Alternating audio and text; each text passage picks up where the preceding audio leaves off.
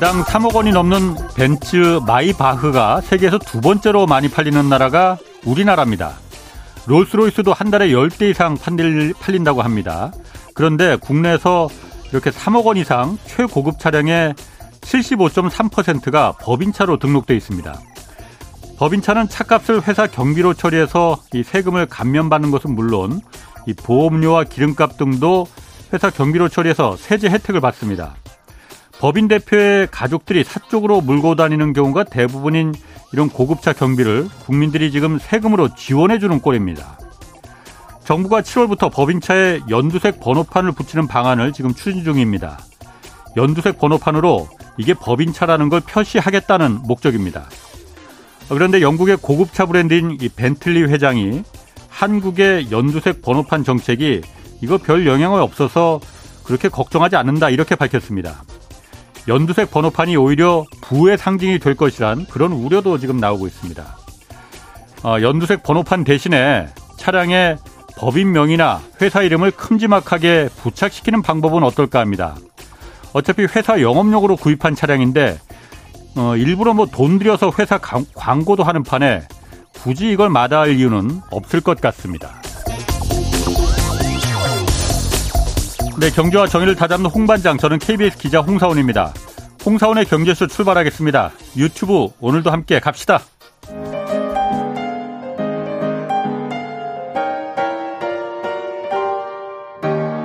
대한민국 최고의 경제 전문가와 함께합니다. 믿을 만한 정보만 쉽고 정확하게 전해드립니다. 홍사원의 경제쇼. 네, 다음 주 수요일에 아, 우리 시간으로는 목요일 새벽이죠. 미국 기준금리 다시 결정됩니다. 미국의 실리콘밸리 은행 파산 등 여러 가지 큰 변수가 지금 엮여 있는 상황이라서 이번 기준금리 어떤 결정 내려질지 이거 매우 중요합니다. 이경민 대시증, 대신증권 투자 전략팀장 나오셨습니다. 안녕하세요. 네, 안녕하십니까. 네. 간밤에 그 지난달 그 미국 물가 상승률 네. 어, 소비자 물가지수 발표됐어요. 네. 6.0%. 네. 애매합니다. 네. 아, 인플레가 이거 잡히고 있다고 봐야 되는 거예요? 뭐 어떻게 봐야 돼요? 어, 잡히고는 있는데 네. 어, 많은 투자자분들, 많은 정책 입안 입안자들이 네. 충족할 만큼, 만족할 만큼의 물가가 떨어지고 있느냐? 예. 그건 조금 제동이 걸렸다라고 생각을 하고 있어요. 네. 그러니까 한때 2월 달에 2월 초중반에 많이 나왔던 얘기들이 no landing이란 말이 있었지 그렇지. 않습니까? 어, 경착륙도 아니고 연착륙도 아니고, 아니고 네. 경기 탄탄할 거다. 경기 탄탄하고 어. 물가도 잡을 수 있다라는 그렇죠. 전망이었는데 경기가 탄탄하면 물가 안 떨어집니다. 어. 네. 그런 현상들이 나타나고 있다라고 예. 생각을 하고 있거든요. 예. 그러니까 연준은 또 다시 한번 금리 인상, 그러니까 물가의 고비를 음. 재기 위해서 예. 금리 인상을 좀 가속화할 수 있다라는 시그널을 시장에 던져줬는데 예. 실리콘밸리뱅크 사태가 음. 빵 터지면서 너무나도 혼란스럽습니다. 지금 어. 너무나도 혼란스러운 상황이라서 예. 음 금리 어 골드만삭스는 금리 동결이다. 예. 노무라는 금리 인하다. 어 어떤 사람은 25p다. 뭐 어. 너무나도 의견이 갈려버렸거든요. 예. 그래서 지금 시장은 되게 혼란스러운 상황인 것 같아요. 예. 이런 교통정리 시간이 필요하기다라고 볼 수 있겠는데 다행히 일주일 뒤에 FMC가 있어서 예. 어떤 결론이 나든 제가 생각하기에는 음, 최악의 상황은 지나는 음. 그러니까 금리 인상이든 금리 동결이든 어, 향후 통화 정책에 대한 방향성을 보여주는 3월 FMC다 보니까 예. 그를 기점으로 좀 시장은 좀 진정되지 않을까 안정되지 어. 않을까라는 생각을 하고 있습니다. 진정되는 건 둘째치고 일단 음. 어, 만약 SVB 그 실리콘밸리 파산이 없었다면은 네. 지금 이런 상태 물가 상승률 소비자 물가 지수만 보면은 어 원래 그러니까 지지난주까지만 해도 0.5% 포인트 네, 올린다고 막 그 겁주고 그랬었잖아요. 네, 그리고 그때 숫자로들만 보면은 그렇게 올렸어야 됐을 것 됐을 같아요. 것 같아요. 네, 맞습니다. 그럼 지금 만약 SVB 이 은행 파산이 없었다면은 그렇게 올리는 게 맞습니까? 어, 충분히 가능한 시나리오, 시나리오다라고 네. 생각하거든요. 네. 어, 왜 그러냐면은 음, 연준이 보는 게 그냥 CPI 숫자보다도 예. 코어 PC라 그래서 소비자 심리 아니, 소비 물가 그러니까 근원 물가 근원, 근원 물가 지표를 더 많이 보는데 네. PC라 그래서 어, 매월 말에 발표되는 또 물가 지수가 있거든요. 예. 소비 지출 관련된 물가인데 음, 얼마나 미국인들이 지갑에서 진짜로 네. 썼느냐 돈을 네. 그게 제일 중요하다고 하죠. 근데 그게 올랐어요. 1월 달에. 네. 12월보다 물가 상승률이 올랐습니다. 예. 그리고 요번에 발표된 코어 CPI 그러니까 에너지랑 음식료 쪽을 빼고선 진짜로 사람들이 쓰는 거에 대해서 음. 얼만큼 올랐나 물가가 어느 정도인가 봤을 때는 근원 물가라는 네, 거. 근원 물가는 어, 플랫했어요. 그대로였어요. 멈춰 있어요. 내리지 않고. 네. 어. 그리고 전월 대비로 보면 네. 전월 대비 상승폭은 더 커졌습니다. 전월보다는 더 올랐다? 네. 그러니까 근원 물가라는 게 에너지나 뭐 석유나 뭐 이런 거 하고 그 밀가루 이런 네네네. 거는 네, 네. 이건 뭐 전쟁이 나서 오르고 그런 거니까 미국이 맞습니다. 어떻게 할, 해볼 수 없는 거니까, 네. 그거는 그냥 빼두고 네. 나머지 진짜 요거만 빼두고 진짜 물가들만 네, 해봤을 네. 때 이건 진짜 올랐다 이거죠. 네. 그러면은 물가가 안 잡힌 거네. 맞습니다. 예. 그래서 지금 머리가 너무 복잡하다는 거예요. 예. 그래서 어 저희 대신증권에서는 저희 예. 내부적으로 저 이코노미스트 경제 분석하는 분, 예. 채권 분석하는 분하고 모여서 얘기했던 거는 예. 여기서 금리 동결하면은 더 큰 문제가 생길 수 있다. 예. 왜냐면 물가가 더 올라가는 그림. 그러니까 예. 통화 정책의 방향성이 바뀌었다는 것 때문에 시장이 더 흥분할 수 있다라는 생각을 하면서 예. 기본적으로 연준의 스탠스를 보면은 한 25p 정도는 하고 음, 예. 금리 인상 폭이나 강도를 좀 조절하겠다 정도. 예. 또 하나는 음, 실리콘밸리뱅크가 파산한 뒤에 연준도 굉장히 빠르게 대책을 내놨거든요. 어, 지원책도 내놨고 재무부가 내놓은 거 아니에요? 그건? 재무부도 내놨고 아, 예. 미국 중앙은행에서도 지금 예. 중소 은행들에 대한 대출 창구를 또 열어줬고요. 음. 어, 새로운 지원 창구를 예. 그리고 아직 쫄았군요, 그러면. 네, 아직 결정되지는 않았는데 재할인율도 어 조정할 수 있는 것들을 고려하고 있다라는 예. 정도를 얘기를 하고 있어서 예. 아마 그런 조치들이 나와서 일단은 아. 여기 이로 인해서 더 확산되는지 여부를 확인하고 예. 우리는 갈 길을 가겠다라는 네. 얘기를 할 것 같아요. 네. 근데 왜 그런 생각을 하냐면 12월 FOMC에서 파월 연준장이 되게 중요한 얘기를 했거든요. 많이들 기억을 못 하실 수도 있는데 기자가 이런 질문을 했어요. 파월 의장은 스태그플레이션, 그러니까 경기도 침체고 음. 물가는 오르고 예. 이런 상황이면은 뭐 어떤 액션을 취하겠냐라고 물어봤을 때 예. 파월 연준장이 물가를 먼저 잡겠다. 예. 물가를 먼저 잡아야지 그 다음 그렇죠. 스텝을 고민할 수 있다라는 예. 얘기를 했거든요. 네. 지금도 음 만약에 실리콘밸리뱅크가 아니라 더 골드만삭스라든지 이런 우리가 다 아는 아이비 은행들이 무너졌다라고 음. 한다거나 예. 위험하다라고 한다면 진짜 아, 심각한 상태로 갈 수 있기 때문에 예. 좀 다른 정책을 생각을 해봤을 텐데 일단은 물가도 고민이고 신용 위기도 음. 신용 불안도 그러니까 금융 시스템 불안도 남아 있고 이런 것들을 감안해 보면은 지금 재무부도 하고 연준도 하고 일단은 불을 끄는 소화기는 뿌리고 있거든요. 예. 여기가 진화되는지 여부를 조금 더 확인하고자 싶어하는 욕심이 있는데 또 물가가 높잖아요. 예. 그래서 일단은 원래 50bp 하려던 걸 25bp로 하고 그 다음에 그 다음 스텝에서 이게 어 금융 시스템에 대한 불안심이 쭉 내려가면 예. 그 다음에 추가적인 금리 인상 스텝을 밟든지 예. 아니면은 음. 금리 동결을 하든지 예. 뭐 그런 스텝을 쳐야 되는데 음. 지금은 너무나도 복잡해졌죠. 자 그러면은 어, 지금 그 이 팀장님 말씀으로는 그러니까 이번에 25bp 그러니까 0.25%포인트 정도만 올리는 게 아마 합리적일 것이다. 네. 그 네. 선택을 할 것이다라고 지금 예상하시는 네. 거잖아요. 네. 원래는 지지난주까지만 해도 뭐 명시적으로 말은 하지 않았지만 맞습니다. 뉘앙스로는 0.5%포인트 정도 이거 올려야만이 물가 네. 우리가 잡을 수 있어. 네, 안 그럼 물가 때문에 다른 것 아무것도 뭐 다 죽어. 뭐 이런 거였잖아요. 0.5%포인트 올려야 되는데 못 올리는 이유는 그러면은 0.5% 그렇게 금리를 훅 올리면은 나머지 은행들 다 위험해집니까 그러면은 지금 그 상황이 그 정도예요? 그 정도까지는 아닌 것 같아요. 그러니까 네. 중소은행 예. 어, 그리고 어, 구조적으로 좀 취약한 은행들은 좀 아직까지 불안해요. 예. 그래서 0.5를 올린다, 0.25를 올린다라기보다는 예.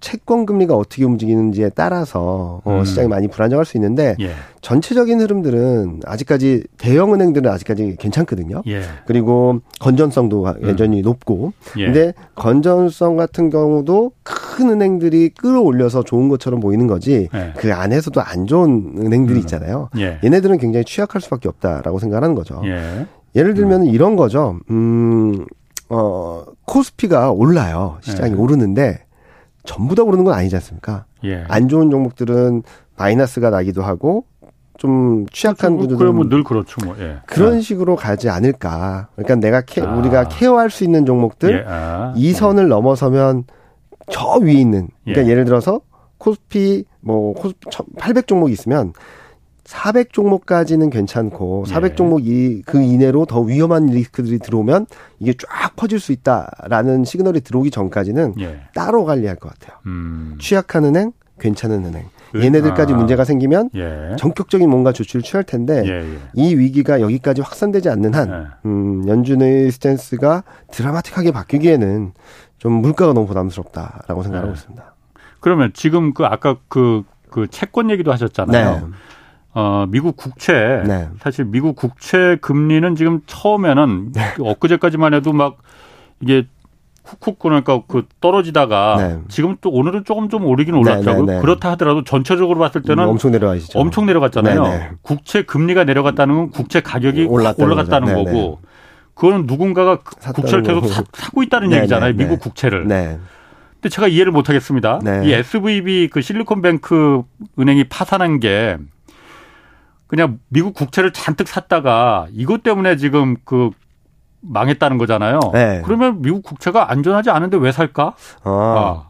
그 안전하지 않은 데보다도 예. 기업 그 실리콘밸리뱅크 이익 구조가 되게 취약했어요. 아. 예대 마진으로 벌어들이는 소득이 압도적으로 높았거든요. 예. 근데 골드만삭스나 이런 기업들은 음, 예대 마진으로 수익을 내는 비율이 되게 낮아요. 아하. 다른 쪽에서 돈을 많이 버니까. 예, 예. 근데 얘네들은 금리가 인상을 하면 금리가 올라가면은 예. 대 마진이 올라가서 수익이 난다라고 생각할 수 있는데 예. IT 최근 아시다시피 네. big tech 기업들이 굉장히 힘들었잖아요. 예. 자금 조달도 안 되고 어. 그러면서 수익 구조가 좀 흔들렸는데 어. 예. 투자해 놓은 채권 쪽에서 채권 금리가 오르니까 예. 손실이 난 거예요. 어, 투자해 놓은 그 국채가 그 평가, 손실이 나니까 평가액이 평가, 손실이 예. 나니까 예. 재무 구조가 망가져 가격이 떨어지니까 네, 가격이 떨어지니까 그러니까 만 원에 샀는데 이게 8천 원이 네, 그렇죠, 돼버렸으니까 그렇죠. 거기다가 어 예대 마진도 안 좋고 아. 어 대출 안 음. 되고 회수도 안 되고 예. 이러니까 급격하게 무너지기 시작한 거거든요. 어, 그럼 그것 때문에 미국 국채를 안 살 이유는 아니다 없다. 이거예요. 그럼. 네. 그러니까 음. 투자를 잘못해서 손실이 난 거지 아. 미국채가 불안정해서 그러니까 레고랜드 사태 때와는 다른 거죠. 아. 그러니까 그때는 어 정부 채무 보증에 대한 문제가 있었기 때문에 예. 그 지방채에 대한 신뢰도가 문제가 아. 있었던 거고 이거는 투자에 대한 문제가 있었던 거지. 예. 어 자체적인 미국채가 뭐 예를 들어 아. 미국채가 진짜 문제가 있으면 예. 어, 여기 있으면 안 되죠. 그렇지. 주식시장이. 달러가 무너진다는 얘기 완전히 네. 달러 패권도 무너지고 뭐, 네. 뭐 상상할 수 없을. 아. 그러니까 최악의 시나리오는 다 나올 수 있다라고 보고 있습니다. 그러니까 지금처럼 어쨌든 혼돈의 시기에는 역시 그래도 맞습니다. 그나마 미국 국채가 가장, 가장 안전해. 안전하다. 여기 네. 그래도 들어가야 돼. 네. 이 얘기라서 이것 때문에 지금 미국 국채가 네. 금리가 이렇게 떨어지고 가격은 이렇게 확 올라가는 거다 네. 이거죠. 거기다가 아. 얼마 전까지만 해도 말씀하셨듯이 50bp 금리 인상을 예, 예상했잖아요. 예. 근데 지금은 25bp. 어. 아니야, 동결이야. 아니야, 어. 인하할 거야. 이러면서 금리, 기준금리에 대한 전망이 확확 바뀌다 보니까 예. 그 레벨에 따라서 채권금리도 떨어진 거죠. 아, 그 레벨에 따라서 네. 아 그러니까 금리가 내리, 기준금리를 내린다고 하니까 내릴 수도 있다라는 전망이 확 들어오니까 아. 채권금리 레벨이 훅 떨어진 거죠. 네. 기준금리가 내릴 것 같으면은 채권금리는 먼저 떨어집니까 그러면은? 어, 그거는 거래를 하는 거니까 네. 그 금리 인상 컨센서스, 그러니까 기준금리 consensus에 따라서 되게 예. 민하게 반응을 하거든요. 예. 그러니까 50에 있던 게 예. 마이너스 25로 가니까 75가 예. 떨어진 거잖아요. 예. 사람들의 심리적으로는 예. 그만큼 채권금리가 폭락을 했다라고 보는 거죠. 어. 그럼 그거에 따라서 기준금리도 따라가야 되게 보면? 아, 그거는 다른 거죠. 아. 왜냐면은 기준금리는 정책 입안자들이 결정하는 금리고 예. 기준이 되는 금리고 예. 채권 시장에서 채권 금리는 사람이 거래하는 거잖아요. 음. 그럼 여기에는 사람의 심리가 녹아들어 있겠죠. 좋을 것 같으면 더 좋을 것 같고. 그래도 많은 다중의 사람들의 심, 집단 지성이잖아요, 이른바. 네네. 그래서 그게 더 똑똑하다고 하던데. 근데 지금 최근 상황은 예. 집단 지성이 들어올 만큼의 합리적인 숫자가 보여주진 않는 것 같아요. 아. 어. 골, 뭐, 되게 유명하다는 IB에서도 예. 전망이 제각각이잖아요, 지금. 음. 전부 다 다른, 다른 의견을 내놓고 있어서 예. 집단 지성이라기보다는 지금 집단 지성이 좀 흩어진 상황에서 예. 변동성이 굉장히 커졌다. 그러니까 예. 음. 채권 금리가 급락을 했다가 또 최근 급반등을 하고 있거든요. 그러니까 뭐 변동성이 어. 너무 큰 거죠. 예. 이런 상황에서는 집단 지성이 지금 작동을 안, 안 한다. 예. 하기보다는 굉장히 변동성을 확 키워놓고 예. 불안감, 기대감이 혼재된 상황에서 예. 급등락을 반복할 뿐이다라고 보고 있는 거죠. 그래요. 그러면 어쨌든 이게 집단 지성이 지금 작용은 안 하지만은 음. 미국 국채 금리로 이렇게 보면은 그게 막그 오늘은 조금 올라가긴 했지만 네네. 어쨌든 굉장히 지금 기준금리 아래로 확 떨어졌잖아요. 네. 미국 기준금리가 지금 4. 4. 원래 4. 얼마였죠? 4.75%인가? 네, 그런데 그 아래로 다 내려왔었단 말이에요. 훨씬 더 아래로 네. 내려왔단 말이에요. 며칠 전까지도 뭐 0.5% 포인트 올라간 올린다고 기준금리 했을 때는 올라갔었어요. 네네, 막. 맞습니다. 그럼 지금 기준금리 아래로 내려갔다는 거는 네. 어, 지금 이게 집단 지성이 작용 안 한다고 하지만 이거로만 보면은 기준금리를 다음 주 수요일 날 어, 내려가는 게 내려간다고 시장은 판단하고 있는 거네요. 그러니까 어. 동결전에 0.25% 올리는 게 아니고 뭐 그렇게 볼 수도 있는데 최근 오랜 기간 동안 네. 기준금리보다 2년물 채권금리가 좀 낮았어요, 계속. 예. 네, 낮게 아, 아. 형성이 돼 있었거든요. 예. 근데 뭐 여러 가지 이유도 있긴 하지만 음. 경기에 대한 불안감들도 있고 또 하나는 금리 인하에 대한 기대가 계속 살아 있습니다. 예. 금리 인하를 줄 거야. 음. 근데 이 빌미는 미국 중앙은행이 던져줬어요. 중앙은행이 예. 점도표란 게 나와요. 아, 3월, 예, 6월, 9월, 12월에 매 예, 분기마다 나오는데 12월 FMC에서 연준이 어 23년 점도표를 4.1에서 5.1로 올렸는데 예. 문제는 23년이 5.1인데 24년이 4.1이에요.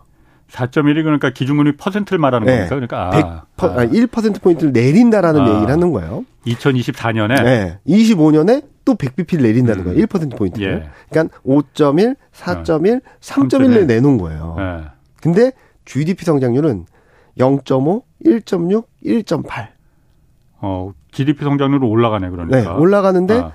기준금리 떨어뜨려 줄게를 어, 어. 말한 거죠. 예. 왜냐면은 물가 때문에 금리를 연준에서도 생각하는 게5% 예. 너무 과하다라고 보는 거죠. 물가를 잡기 위해서 여기까지 왔는데 음.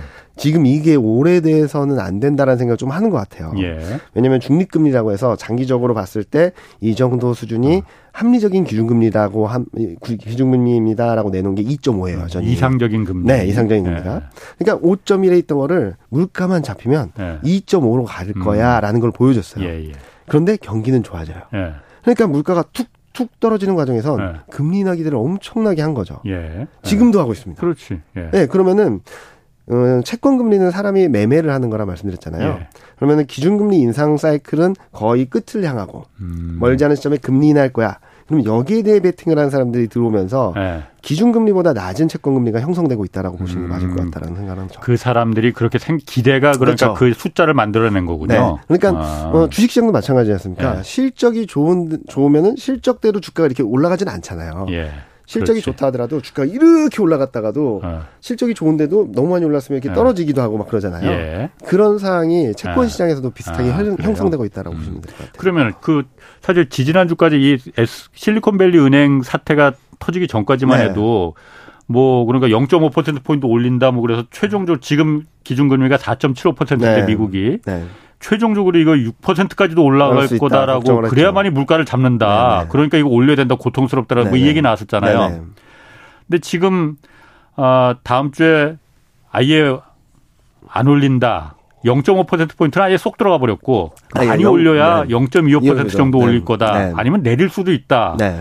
이 얘기가 나오는 거는 물가는 이제 잡기 포기한 겁니까 그러면은 그리고 음. 그러면 이제 긴축은 끝난 거라고 봐야 되는 거예요? 만약에 금리 동결을 하고 점도표를 네. 지금 5.1이라고 말씀드렸잖아요. 예. 그걸 내리게 된다면 이제 금리 인상 사이클은 끝났다라는 시그널을 보여주면은 예. 그 말이 합리적일 수 있어요. 예. 근데 통화 정책이란 게 예. 가장 1순위가 물가 안정입니다. 예. 예. 근데 그걸 포기한다? 예. 그럼 연준에 대한 신뢰도가 어마어마하게 떨어져서 더 큰 위험이 도래할 수 있다라고 생각하거든요, 저는. 예. 예. 그래서 이번 사이클에서 어마어마한 큰 위기가 오기 전까지는 연준은 물가와 어. 금융 리스크, 금융 시스템 리스크를 같이 통제하는 two track으로 가겠다라는 시그널을 확실하게 던져주는 게 예. 가장 safe한 선택이다라고 생각하고 있고, 예. 어, 여기서 말씀하신 대로 금리 인상을 더 이상 안 한다라고 하면은 저는 더 심각한 문제가 벌어질 수 있다고 생각합니다. 그럼 이번에는 0.25로 잠깐 살짝 올리더라도 다음에 더 올릴 수 있다는 거예요, 그러면은? 음, 누구는 그러니까 지금 이번이 마지막이라고 마지막이 될 거다라고 하던데. 마지막일 수도 있고 아닐 수도 있고. 그러니까 파월 연준장이 계속 말하는 게 데이터 디펜던트거든요. 네. 데이터가 나오는 대로 하겠다. 나오는 대로 보고서는 판단하겠다. 아. 네. 여, 여러 번 당했죠. 아. 물가는 일시적이다라고 예. 했다가도 뭐 아, 그랬는 상황이고 예. 또 하나는 파월 연준 의장이 2월 FMC 때 기자회견 한 거랑 예. 의사록 나온 거랑 예. 얼마 전에 의원 청문회, 의회 청문회 있었을 때 발언이랑 예. 점점점 발언이 세졌습니다. 예. 왜? 경제지표 괜찮으니까 물가가 안 떨어지니까. 그런 스텝을 밟고 있었거든요. 예. 여기서 실리콘밸리뱅크 사태로 인해서 충격이 있긴 하지만 아직까지 물가가 안 잡히고 있다는 시그널을 보여주고 있어서 예. 아마 어, 파월, 어, 저도 머리가 아픈데 음. 파월 연준회장이나 그 연준위원들은 얼마나 머리가 아프겠어요. 근데 지금까지 스탠스를 급격하게 바꿀 만한 이벤트인가? 네. 그러면 음. 사람들에게 공포심을 더 줄 거거든요. 음. 예를 들어서 음 그 실리콘밸리 뱅크보다 더 큰 은행이 터지면 어떻게 할 거예요? 그럼 더 쫄겠죠, 뭐. 네. 당연히 지금도 그렇게. 근데 네. 지금 이 상태, 이 사태를 의연하게 넘어가는 것도 예. 큰 문제가 아니다라는 시그널을 시장에 던져줄 수도 있어요. 어. 오히려 시장의 심리를 진정시켜주는 음. 효과. 아. 그리고 우리가 잘 막을 수 있으니까 걱정하지 마라. 예. 어, 그리고 재무부도 그렇고 지금 음, 바이든 음. 대통령도 그렇고 예. 계속적으로 안정시켜주려는 멘트들을 계속적으로 음. 하고 있잖아요. 예, 예. 근데 여기서 심각하다. 우리 네. 금리 인상 못한다라고 네. 하면은 아, 그, 그렇지. 네. 그게 더 심리적인 불안감을 자극할 수 있고 시장에 잘못된 신호를 전달해 줄 수 있고. 그러면은 그 어. 밑에 은행들은 전부 다 뱅크런 나올 겁니다. 아, 그렇겠네. 네. 그렇겠네. 그래서 음. 지금은 예. 금리 동결이라는 효과, 금리 동결, 우리는 금리 인상 더 이상 못 합니다라는 시그널은 두 가지 문제가 있죠. 아, 그렇겠네요. 연준의 목표를 예. 아예 버린다라는 거 하나, 예. 물가를 안 잡겠다, 못 잡을 수 예. 없다라는 거 하나 인정. 두 번째로는 자, 이제 우리 큰일 났으니까 도망가세요. 음, 그러게요. 예. 네, 그래서 그 두 번째가 더 큰 더큰 문제죠. 그러면은 걷잡을 수도 없을 수 있어요. 예. 네. 그러면은 음. 금리 인하를 해야 될 상황이 벌어질 수도 있고 예. 그러면 물가가 대폭등을 하면서 하이퍼 인플레이션이 올 수도 있고 예. 완전히 꼬여버리는 음. 거예요. 음. 모든 상황들이. 그래서 지금은 갈 길을 가면서 예. 취약한 쪽은 적극적으로 지원할 테니까 예. 두려워하지 음. 말라. bank run 그런 것들 우리가 어, bank run이 없을 거고 있다 하더라도 우리가 충분히 보상해 줄 수 있다라는 예. 것들을 얘기를 해주는 게 음. 가장 안정적인 선택이죠. 그렇군요. 네. 그럼 그 말씀하신 대로 미국의 그러니까 긴축이 이제 끝난 거는 안 끝났다고 보는 건 정말 김치국 마시는 거고. 네 맞습니다. 어, 우리 같은 게 한국 같은 경우에 네. 어쨌든 지난번에 금리 동결하면서 이게 잘한 결정이다 못한 결정이다 음. 도박을 했는데 이게 정말 도 아니면 뭐였는데 도가 됐다 뭐 이런 얘기도 있었고 그랬는데 이번에 SBB SBB 그 파산으로 인해서 우리한테는 잘 된 일 아니었어요 이게? 그렇죠. 어, 운이 좋았던 거 아닌가요? 운이 좋았다라기보다는 음, 각국 통화 정책의 흐름들은 비슷하게 가긴 하는데 예. 꼭 따라갈 필요는 없거든요. 예. 왜냐면은 한국은 한국은행이 금리 인상을 시작한 게 21년 8월이었습니다. 먼저 시작했죠. 네. 예. 미국은 22년 3월이었고요. 예. 물가 레벨은 미국은 9%까지 음. 갔다 6% 떨어지는 거고 음. 한국은 6% 갔다 5% 밑으로 내려가고 있죠. 예. 물가 레벨과 그리고 시작 시점이 다른데 예. 미국이 금리 인상한다고 해서 우리나라도 무조건 따라가야 된다? 그건 음. 좀 아닌 것 같다라는 생각을 하는 거고요. 음. 그럼 꼭 따라오는 말이 있죠. 한미 금리 역전차. 그러니까. 예. 네. 근데 만약에 한미 금리 역전으로 인해서 자금이 빠져나간다라고 했으면 외국인이 1월, 2월 달에 8조를 안 샀죠. 주식 시장에서는 들어왔지만은 네. 채권 시장에서는 빠져나갔지 않습니까? 네. 채권 시장에서 빠져나가는 거는 음. 일정 부분 네. 감내해야 되는 부분이 아닌가. 왜냐면은 자, 미국을 따라가기 위해서 5% 네. 6% 계속 금리 인상을 한다고 했을 때 부작용보다 예.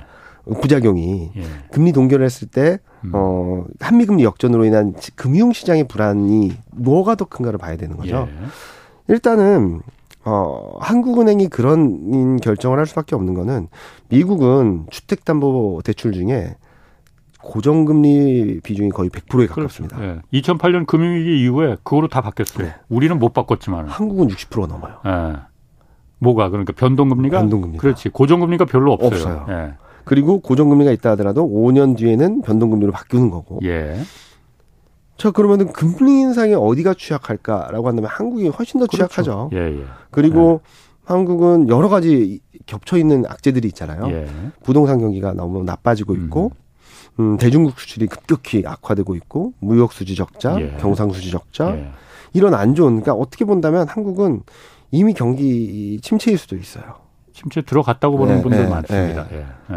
네. 예. 이런 상황에서 금리 인상을 미국이 따라서 해야 된다. 저는 음. 이 여기에 아. 대한 손실이 훨씬 더 크다라고 보는 거죠. 아.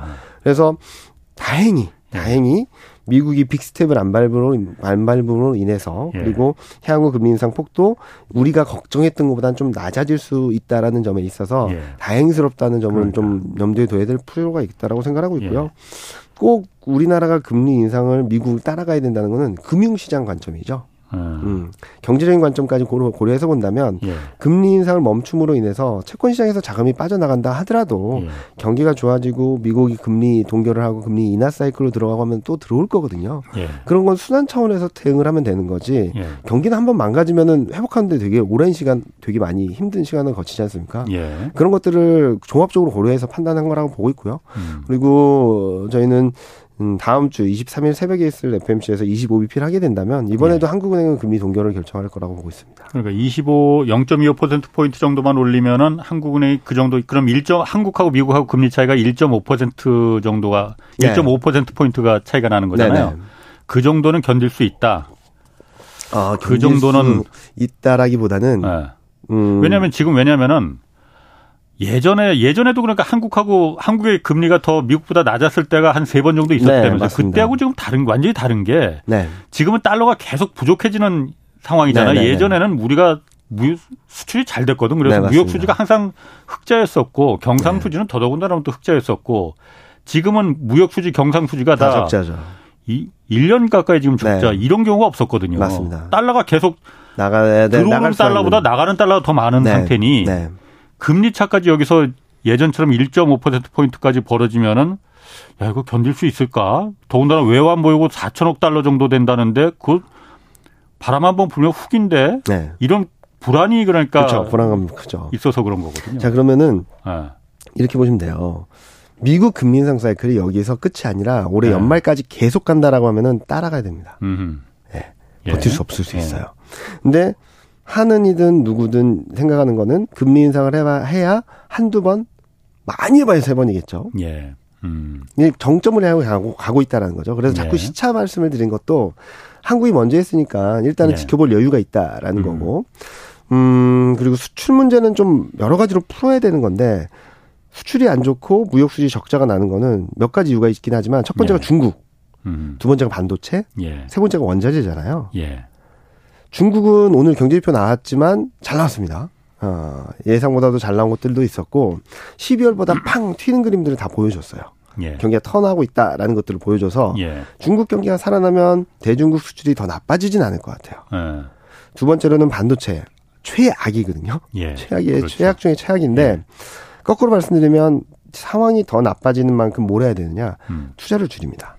음. 그러면은 시차를 두고 공급이 음, 줄어드는 효과가 있어서 가격이 올라간다. 가격이 올라갈 수 있는 국면으로 네. 하반기쯤에 들어갈 것 같아요. 예, 예. 세 번째는 원자재인데요. 원자재 때문에 무역 수지 적자가 되게 커진 건데 그렇죠.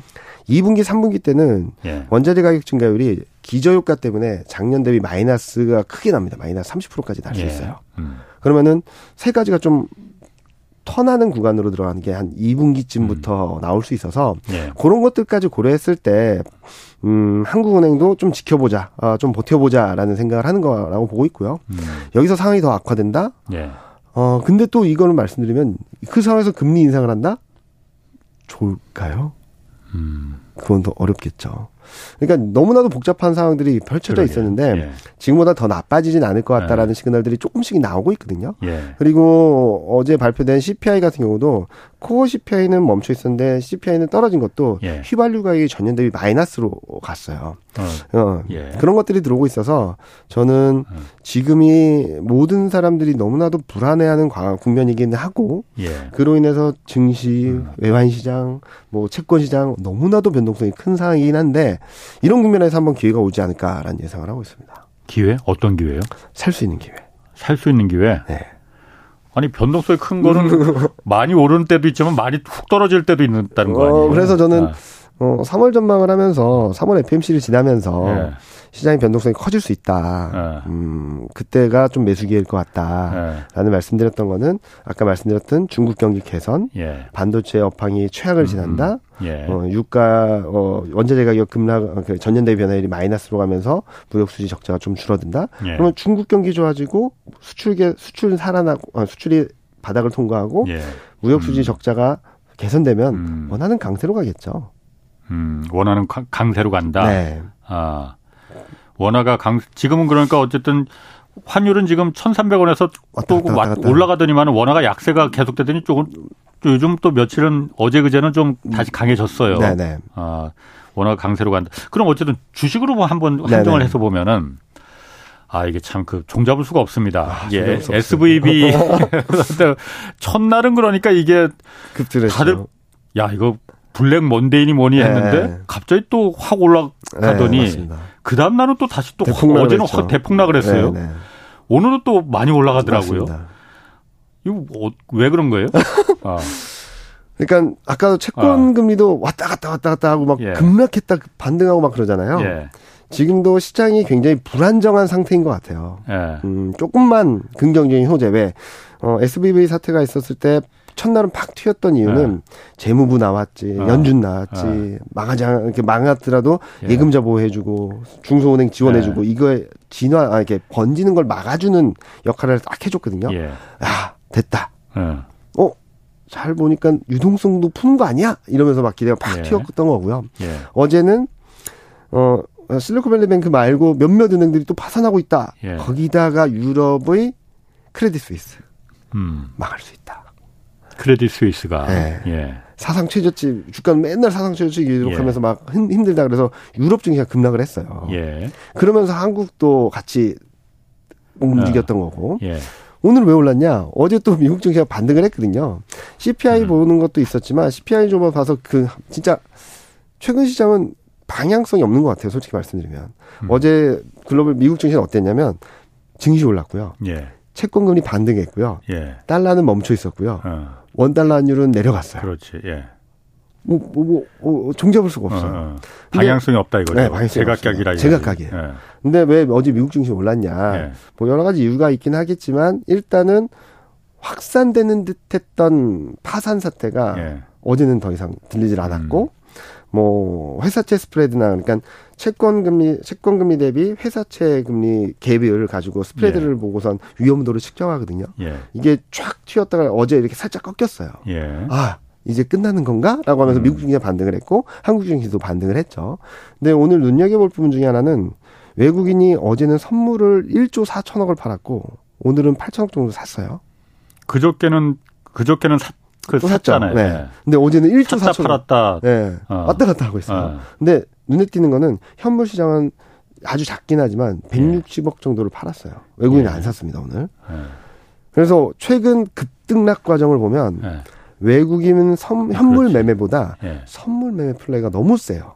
선물 외국인들의 선물 그 시장에서 작동하는 게 크다. 그게 네. 무슨 의미가 있는 건가요? 그러니까 잘 외국인이 예. 그러니까 어, 금융 투자라고 해서 어, 현물과 선물 간의 거, 가격 차이를 먹으려는 어, 그런 미래 가격을 배팅한다 네, 이거죠. 네. 그러니까 예. 선물 가격, 선물 선물 가격이 선물을 막 사요. 그럼 예. 선물 가격이 오르겠죠. 예. 그럼 현물도 따라 올라가겠죠. 근데 선물 가격이 위에 있으면 예. 선물을 팔고 음. 현물을 사면 음. 이 스프레드를 그렇지. 먹을 수 있잖아요. 예, 예. 이 거래를 하는 게 또 연계돼서 들어와요. 그러니까 외국인이 선물을 사면 선물을 팔고 현물을 사는 세력이 기관, 금융투자 어, 어, 쪽에서 들어오죠. 예. 그럼 주식은 올라가겠죠. 어.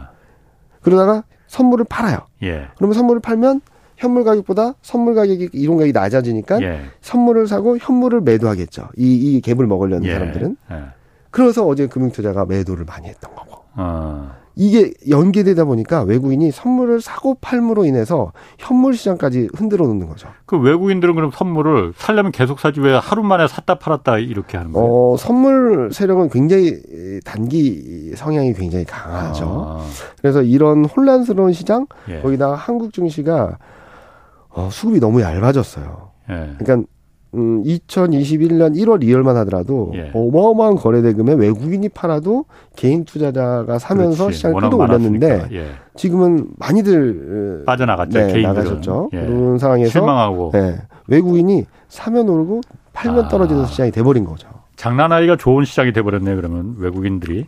그래서 저희끼리 아. 우스갯소리로 그냥 네. 어, 좀 아쉽긴 하지만 외국인이 네. 놀이터가 된 것 같다. 그러게. 아, 한국 증시가. 아, 조금 약간의 자본으로도 충분히 이걸 갖다 흔들 네. 수 있는 그 시장이 돼버린 거 아니에요, 그러니까. 거기다가 음, 음 많은 분들이 외국인이 네. 1월, 2월 달에 많이 샀다라고 생각하시잖아요. 8조를 네. 사긴 했어요. 예. 근데 2022년 7월 이후 2월 말까지 네. 17조 6천억을 샀습니다.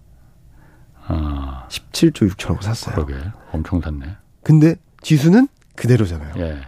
그러니까 이거 외국인이 예. 매집을 하고 있는 것 같아요. 현물 시장에서. 매집. 아. 그러니까 예. 떨어지면 사고 올라가면 일부 정리하고 예. 떨어지면 사고 올라가면 일부 정리하고 예. 무슨 말이냐면 어 7, 8월 달에는 6조 4,500을 샀거든요. 예. 270포인트가 올랐습니다. 예. 근데 9월 한 달 동안에 2조 5천억이면 팔았더니 410포인트가 빠졌어요. 어. 매수 주체가 없으니까 사면 오르긴 하는데 예. 요만큼만 팔아도 와장창 깨지는 음. 그림이 나오는 거죠. 예. 그리고 10월, 11월 달에도 한 7조 정도를 샀어요. 예. 그랬더니 370포인트가 올랐거든요. 예. 12월 한 달 동안에 1조 7천억을 파니까 320포인트가 빠졌어요. 제자리로 돌아갔어요. 어. 7조 넘게 샀다가 1조 7천 파니까 파니까 예. 이게 올라갔더니 다시 돌아온 거죠. 예. 이번에 8조 사니까 300포인트 올랐잖아요. 예. 지금 또 일부 차익 실현하면은 어디로 갈지 좀 봐야 된다는 거죠. 어. 외국인이 그러면서 2,200 밑으로 가거나 근처로 예. 가면 계속 삽니다. 예. 그래서 저도 음. 많은 분 투자자분들한테 2,600 근처 가면 그때부터 사서 모으면 된다. 언더 슈팅이 나올 수도 있고 뭐 뭐뭐 최근 시종 잔고도 굉장히 많이 늘어났거든요. 예. 그런 것들의 움직임에 의해서 뭐 내려갈 수도 있고 하긴 하지만 결국에는 좀 바닥을 잡고 움직이는 위쪽으로 바라볼 수 있는 그림들이 나올 거다라는 말씀 많이 드리고 있죠. 그럼 이런 그야말로 혼돈스러운 그 판에서 네. 이른바 그 꾼들이 아니고 그냥 일반 개인 저가 저희 같은 일반 그 음. 범생이들은 주식 시장에 얼씬 하는 게 좋습니까? 얼씬하지 않는 게 좋습니까? 어, 지금부터 관심을 가져야죠. 어. 저는 이렇게 어, 혼돈스러운 그 전문가들도 꾼들도 잘 모르는 판에서. 네, 예. 제가 생각하기에는 예. 코로나 때를 생각하시면 될 것 같아요. 코로나 때. 예. 2020년 3월 달에. 예. 어, 제가 그때 막 툭툭 떨어질 때, 예. 뭐 많은 사람들 만나고 뭐 전화 오고 하면은 어, 많이 떨어졌는데 사, 언제 사면 돼? 뭐 물어보더라고요. 그래서 예. 제가 1700대 가면 사면 돼. 거기 가면 난 바닥일 것 같아. 라고 예. 했어요. 예. 근데 1700이 깨지고 1500이 깨졌지 않습니까? 음. 근데 산 사람이 몇 명 있었을까요? 많이 안 샀나 보군요. 한 명 샀어요. 아, 그래요? 근데 이 친구가 어떻게 샀냐? 아, 아. 주식을 안 해봤던 친구예요. 예. 어. 어느 날 뉴스를 보니까 어? 많이 떨어졌대. 경민이 형이 1700 밑에서 살아, 1700에 살아오는데, 야, 이렇게 많이 떨어졌어? 싸네. 예. 예. 하고 산 거예요. 예. 그리고 2800이 넘어섰을 때, 형, 나 따블 났는데 이거 팔아야 돼? 예. 뭐, 너 샀니? 그랬더니, 예. 어, 그래 가지고, 와, 어. 너밖에 없다. 막 그러긴 했는데, 예. 무슨 말씀을 드리고 싶냐면, 이거를 디테일하게 언제 잡아야겠다, 언제 사야겠다라고 하면은 못 잡을 수 있어요. 예. 그래서 제가 말씀드리고 싶은 거는 지금 2,300, 2,400 아직 왔다 갔다 하고 있는데 예. 2,300이 깨지면은 한 20% 정도? 예. 어, 내 현금이 100이 있다라고 음. 가정했을 때 20% 정도 사시고 음. 만약에 2,200이 깨졌다라고 하면 예. 300 30% 정도 사시고 예. 그 밑으로 더 내려갔다 하면 나머지를 사시고 그냥 기다리시면 예. 좀 수익이 충분히 날 수 있다고 아, 생각합니다. 더 이상은 내려가지 않을 한국 경제가 그렇게까지 망가지진 않는다. 망가지더라도 아. 빨리 회복할 거다. 예. 그래서 저는 그러니까 아. 좀 이런 상황에서는 예. 혼란스러울 땐 좀 기계적으로 매매자라는 말씀을 드리고 아, 있어요. 기계적으로. 네. 내가 언제 어디에 어떻게 사자라는 게 아니라 예. 이선 깨졌어? 그러면은 한 50만 원만 넣어볼까? 예. 어, 이 선이 깨졌네? 어, 100만 원 넣어볼까? 음. 이런 식으로 하는 게 맞지. 예. 더 떨어질 것 같은데? 어, 올라가는 거 아니야? 이런 생각을 하면은 저는 어설픈 판단을 하면은 그게 네, 오히려 더 오히려 더 힘들 수 있다. 음. 저는 그래서 코로나 때 생각이 자꾸 나는 거죠. 예. 어, 뭐 우리가 생각하지 못했던 범위로 갔지만 결국에는 회복이 됐고 예. 그런 과정을 거치면서 시장은 방향성을 만들어 갔는데 어, 많은 분들이 거기에 대한 생각을 하다 보니까 절대 못 사지요. 못 사, 못, 못 사거든요. 예. 근데 저는 그런 기회가 멀지 않았다라고 생각을 하고 있습니다. 3월, 음. 3월 말, 4월 초쯤에는 충분히 나올 수 있고 예. 그때 가장 먼저 봐야 될 거는 반도체하고 인터넷 음. 네, 이쪽들을 먼저 보자. 그렇군요. 뭐 어쨌든 그걸 뭐 이 방송 들으시는 음. 분들이 이제 개인이 이제 판단하시는 분이고. 네. 어, 자 아까 그 중국 그 reopening 얘기도 잠깐 네. 하셨잖아요. 네. 얼마 전에 이제 중국 양회 끝났는데 거기서 성장률 목표치 5% 제시했어요. 그러니까 네. 굉장히 보수적으로 맞습니다. 제시했습니다. 그러니까 네. 중국도 그러니까 지금 자신이 없는 것 같아요. 네. 어, 중국 어, 오히려 그 국제 기구에서 기관에서 발 그 전망하는 것보다 뭐 그 비슷한 수준으로 전망하는 네. 내는 거 보니까 네. 그래서 이게 중국 reopening 하는 게 이미 reopening을 이제 시작했다고 봐야 되잖아요. 네, 3월 달 그 전반기 한 열흘간 수출량도 중국은 오히려 계속 빠 내려갔거든요. 네. 그리고 이거 보면은 야 중국 이제 reopening 해 봤자 우리한테 그, 그 떡고물 떨어질 거 아무것도 없다라고 음. 보는 측면이 있고 아니다. 그래도 믿을 건 지금 중국뿐이다라는 네. 판단이 있고 어떻게 보십니까? 이 중국의 re, reopening에 대해서 우리가 큰 기대를 걸어도 되는 건지. 음, reopening에 대한 기대보다는 중국 내수 성장, 경기 성장에 대한 포인트를 맞추자라는 말씀을 드리고 싶어요. 네. 많은 분들이 reopening이라고 하면 두 가지의 포인트를 많이 맞추, 맞추시거든요. 네. 화장품, 면세점, 뭐 여행 이런 쪽들. 물론 여행도 많이 오게 하겠죠. 예. 근데 저는 특히 화장품이나 이런 쪽들은 너무 old한 얘기라고 생각을 하고 있습니다. 2015년, 예. 14년, 15년 얘기거든요. 예. 그때 어떤 리포트가 나왔냐면 드디어 중국인들도 머리를 감기 시작했다가 리포트 제목이었어요. 그러면서 화장품주들이 대폭등을 했거든요. 예. 그때가 지금부터 8년 전, 9년 전 얘기입니다. 아. 더 이상 중국 사람들 화장품 자기네들 거 씁니다. 중저가는. 음. 고가 브랜드는 유럽 걸 씁니다. 예. 어, 없어요. 우리나라가 아. 들어가기에는. 예. 그리고 면세점이나 이런 것들은 한국과의 감정이 조금 아직까지는 좀 껄끄럽기 때문에 예. 옛날만큼 들어오는지를 좀 봐야 될것 음. 같고 그리고 또 많은 분들이 생각하는 게 인플레이션, 예. 원자재. 예. 근데 저는 원자재는 더 올드한 얘기라고 생각을 하거든요. 음. 물론 올라오겠죠 수요가. 근데 이거는 금융위기 이전 얘기예요. 중국 경기가 좋으면 원자재가 폭등을 한다. 예. 예. 무슨 말씀을 드리냐면, 자, 미, 중, 중국 신재생 에너지 비중이 10년 전 대비 10배가 늘었습니다. 발전 비중이. 예. 원자력 비중도 늘었고요. 예. 그러면 석탄 관련된 그러니까 어 석유, 천연가스, 석탄 이런 쪽으로 발전하는 비중이 예. 옛날보다 한 몇십 퍼센트 포인트는 줄어들었겠죠. 몇십 퍼센트는. 예. 예. 거기다가 그 동안에는 글로벌 공장으로 역할을 해왔었다면 음. 그 공장들이 많이 이전을 했죠. 그렇죠. 예. 그럼 수요가 폭발할 것인가 원자재 예. 수요가. 예. 너무 old한 거에 너무 갇혀 있는 것이 아닌가라는 아, 생각은 원자재 수요가 옛날처럼 그렇게 막 중국 공장들이 돌아간다고 해서 폭발적으로 올라가진 않을 것 석유, 구리 이런 거 그렇게 많이 네. 쓰지 않는다. 네. 음. 그래서 제가 요즘 많이 말씀드린 건 중국도 이제 컸다. 네. 소비 성향도 많이 높아졌고 예. 소비 레벨도 많이 높아져서 예. 저는 IT나 예. 하이엔드 쪽의 소비가 좀 올라오지 않을까? 어, 한동안 영국 증시가 사상 최고 경신을 했던 적이 있었습니다. 어, 한달 전인가? 음, 얼마 전에. 예. 그러니까 영국 경제는 굉장히 안 좋다라고 하는데 그러니까. 영국 증시만 사상 최고치를 갔어요. 영국 그때 한때 국가가 막 흔들흔들했었는데 네, 네, 국채 막 폭락하고 그래서 뭐 여러 가지 증시는 그때 올라갔었어요 그러면은 그 뒤에 올라갔습니다. 아, 그 올해 초에 올해 아, 1월 예. 2월 달에 엄청나게 예. 올라갔는데 여러 가지 이유들이 있기는 하지만 그 중에 이유 중에 하나가 명품 브랜드가 대폭등을 했어요. 아. 중국인들이 소비한다. 음, 영국의 명품 브랜드. 네. 아, 영국에도 명품 브랜드가 많이 있나요? 많죠. 그, 아 그래요? 시가총액도 큽니다. 어. 걔네들이 그 한... 명품 하면 잘 몰라갖고 저도 잘 모르긴 하는데 네. 어, 그런 식으로 그러니까 예. 중국이 변하고 있다는 걸 조금 더 인식을 하는 게 좋지 않을까라는 생각을 하고 있어서 예. 저는 10일까지 수출을 보면은 굉장히 안 좋은 것처럼 나와요. 근데 예. 어 지난달 거는 뭐 설 연휴나 조업 일수에 따라서 조금 어. 격차가 있었던 거고 예. 어, 원 데이터, 20일까지 데이터를 보고 하나 봐야 될 게 반도체 쪽, 예. IT 기기 쪽, 예. 이쪽들의 수출 데이터가 어떻게 나오는지를 좀 봐야 될 것 같아요. 예. 그리고 제가 뭐 저희 섹테너리스트 분들한테 전해 듣기로는 중국 쪽의 핸드폰이나 이런 쪽 수요가 조금씩 올라오고 있다라는 얘기는 듣고 있거든요. 음, 중국 쪽의 스마트폰, 핸드폰이 네. 한국산을 쓰는 건 아니잖아요. 한국산을 쓰는 건 아니지만 아, 아, 반도체, 부품, 부품. 아, 아, 그렇구나. 그런 쪽들이 예, 올라갈 수 예. 있다는 거죠. 아. 그러면 반도체 업황도 더 나빠지 최악의 상황을 지날 수 있다는 예, 얘기가 될 예. 것이고 아. 그런 그림들을 열어놓고 본다면 예. 이전처럼 음, 중국이 성, 중국 경기가 좋아진다, 중국을 reopening한다라고 하면은 그런 쪽으로 볼 게 아니라 오히려 예. 좀더 어, 높은 단에서의 움직임들을 좀 봐야 되지 않을까. 거기다 예. 또 하나 재밌는 그림이 big tech 기업들이 규제 완화하고 있습니다. 예. 중국. 음, 그렇죠. 그거는 방향성인 것 같아요, 저는. 음. 그동안은 big tech 기업들 계속 옥죘지 않습니까? 예. 근데 그에 따른 부작용들도 컸고 음. 청년 실업률이 굉장히 많이 높아졌어요. 예.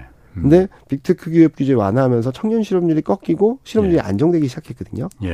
예. 그럼 이 방향성대로 가야 되는 게 맞다라는 생각을 할 수 할 수 있어서 예.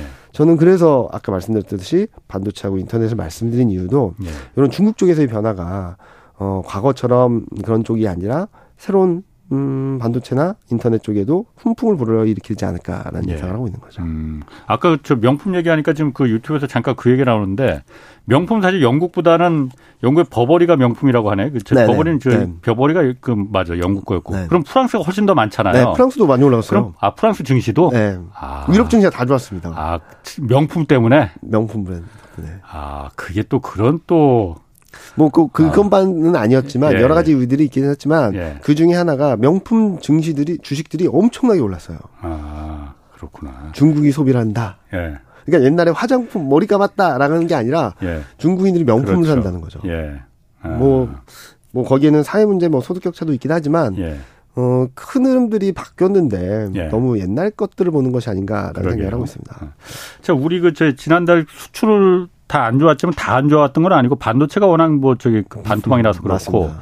자동차 같은 경우에는 수출이 네, 괜찮았어요. 괜찮았어요. 네네. 네. 물론 전기차는 좀 안 좋았습니다. 네네네. 네, 네. 전기차는 뭐 미국 인플레이션 감축법 때문에 네. 그렇다 하지만은 나머지 뭐 내연기관 차들이 워낙 잘 팔렸다고 잘 하는데 자동차 같은 경우에는 그러면 그 앞으로 이 그 자동차 기업들 업황이나 그 주가는 좀 어떨까요? 저희는 계속적으로 괜찮을 거라고 네. 생각하고 있어요. 네. 근데 아. 자동차 같은 경우는 주가만 놓고 본다면 예. 좀 많이 올라왔죠. 쉬지 않고 올라왔습니다. 예. 아마 자동차 주가를 보시면은 아실 텐데 그래서 쉬어갈 수는 있어요. 특히 예. 음, 3월 말에 이제 IRA 법안 세부 내용이 나오고 예. 좀 지연되긴 했지만 어 유럽 쪽에서도 핵심 원자재 법안 또 나오거든요. 그러니까 예. 아, 유럽판, 유럽판, IRA 법안이 나와요. 예, 예. 이게 3월 중순, 3월 말 이렇게 나와서 아. 그때 어떤 내용들이 나오는지에 따라 출렁일 수는 있다라고 음. 생각하거든요. 근데 자동차 업황도 굉장히 좋다라고 생각합니다. 최근 오늘도 뉴스 보니까 어 점유율인가 판매 대수인가 합쳐서 글로벌 3대 회사로 들어갔다라고 하더라고요. 한국 자동차 기업들이. 예. 그런 것들을 보면은 경쟁력을 갖고 있거든요. 그래서 저는 IRA 법안에 한국 자동차가 빠진 게 너무 뼈아프다는 음. 거죠. 너무 잘하고 있었는데. 음, 그러게요. 네, 그런 게 아쉽긴 하지만 아. 지금 상황에서는 음 반도체 공급이 제대로 안 돼서 네. 어, 자동차 생산을 못했던 것들이 풀리고 있는 상황에서 네. 어, 조금은 앞으로 좀 더긴 네. 시간 동안 괜찮을 수 있다고 보는데 하반기가 조금은 위험할 것 같아요. 왜냐면은 미국하고 유럽 경기가 하반기쯤에 되게 안 좋아질 것 같거든요. 음, 침체로 들어갈 가능성이 가능성이 있다. 네, 예. 그러면은 음, 음, 자동차, 자동차, 같은 거 줄이겠지. 맞, 예. 맞습니다. 그러면은 요즘 또 그리고 자동차뿐만이 아니고 어 주식 이제 주가 변동 보면 2차 전지 그 소재 관련주 있잖아요. 어마어마하죠. 어마어마하죠. 여기는 이게 작전이 들어간 거 아닌가 그런 의심이 들 정도로 막 그렇게까지 이게 막 올라갈 정도가 되는 겁니까? 어, 좀 기대가 과하죠. 아. 네. 최근 보면은 음, 기업들별로 차이는 있겠지만 예. 실적 전망이 떨어지는 기업들도 있어요. 아. 네. 근데 음, 몇몇 종목들은 어, 매수가 매수를 부르는 흐름 그런 흐름이 좀 있는 것 같아요. 거기다가 아. 공매도했던 세력들이 short covering 아, 면수도 있고 더 이상 손해 보기 전에 그냥 그 빨리 네. 사서 네. 손실을 메꾸자. 메꾸자. 아. 그런 흐름들이 좀 몇몇 종목에 감지되고 있는데 네. 전반적인 2차 전지 주가 흐름에는 조금씩 균열의 조짐은 가해지고 있죠. 근데 아. 마지막까지 오르는 종목들이 마지막 끈이라고 생각을 해요. 얘까지 꺾이면 이제 2차 전지에 대한 심리가 굉장히 많이 무너질 수밖에 없는 상황인데 예. 좋습니다. 저희도 2차 전지 탑픽이에요. 어, 예. 최선의 업종이긴 한데 아까도 말씀드렸듯이 주가가 계속 좋다라고 하더라도 예. 45도로 올라간 게 아니라 최근 보면 이렇게 올라갔잖아요. 거의 직각으로 수직으로 네. 네. 내려올 수밖에 없다. 네. 어, 합리적인 수준까지, 그러니까 적정한 valuation 레벨을 받을 때까지 네. 좀 단기 조정이 있을 텐데 지금은 너무 뜨거워서 뜨거운 분위기가 조금 더 이어질 수 있어도 여기선 따라가지 말자. 오히려 주식이 많으신 분들은 그 주식이 많으신 분들은 일부 정리해서라도 좀 네. 수익을 확보하자라는 말씀을 드리고 싶네요. 지금 그럼 그 소재 관련된 주식 그 주가가 지금 유망하긴 하지만은 네. 그 정도는 아니다라는 거죠. 그 음, 단기적으로 그 너무 과하다. 아. valuation 부담도 너무 크고 예. 주가 자체적으로 너무 과열권에 와 있고 예. 음 저희 애널리스트도 설명을 하지 못하는 수준까지 가고 있고 예. 그러니까 너무 과열이라는 거죠. 그러니까 몇몇 종목들은 이제 꺾여서 내려오기 시작하고 있는 것도 있어요. 예. 걔네들은 이제 어. 적정 value로 찾아가는 과정인데 예. 지금은 몇몇 종목들은 적정 value를 한참 벗어나서 예. 수급이 수급을 부르고 어. 매수가 매수를 부르는 과정이 아닌가.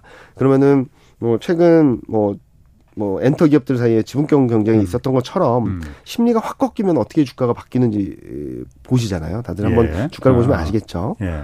그런 흐름이 나올 수도 있다. 아, 심리가 한번 꺾이면은. 예. 그래서 지금은 좀 조심해야 될 때다라는 말씀을 드리고 싶습니다. 그럼 심리가 한번 꺾이면은 그렇게 급하게 수직으로 올라갔던 것만큼 수직으로 이렇게 내려올 수도 있는 수도 거예요. 있죠. 네. 그래서 어쨌든 그 2차 전지라는 거는 핫한 그야말로 유망성 있는 기업들이잖아요. 네. 그렇다 하더라도 하더라도 그러니까 음. 음, 쉽게 말씀드리면 음 예를 들어서 네이버 카카오가 나쁜 기업인가요? 그렇죠. 네. 그거면 딱 설명이 될 것 같습니다. 네. 오늘 여기까지 하겠습니다. 네. 자, 이경민 대신증권 팀장이었습니다. 고맙습니다. 네, 감사합니다. 내일은 우리나라 현재 그 부동산 시장 동향 자세히 분석해 보겠습니다. 지금까지 홍사원의 경제쇼였습니다.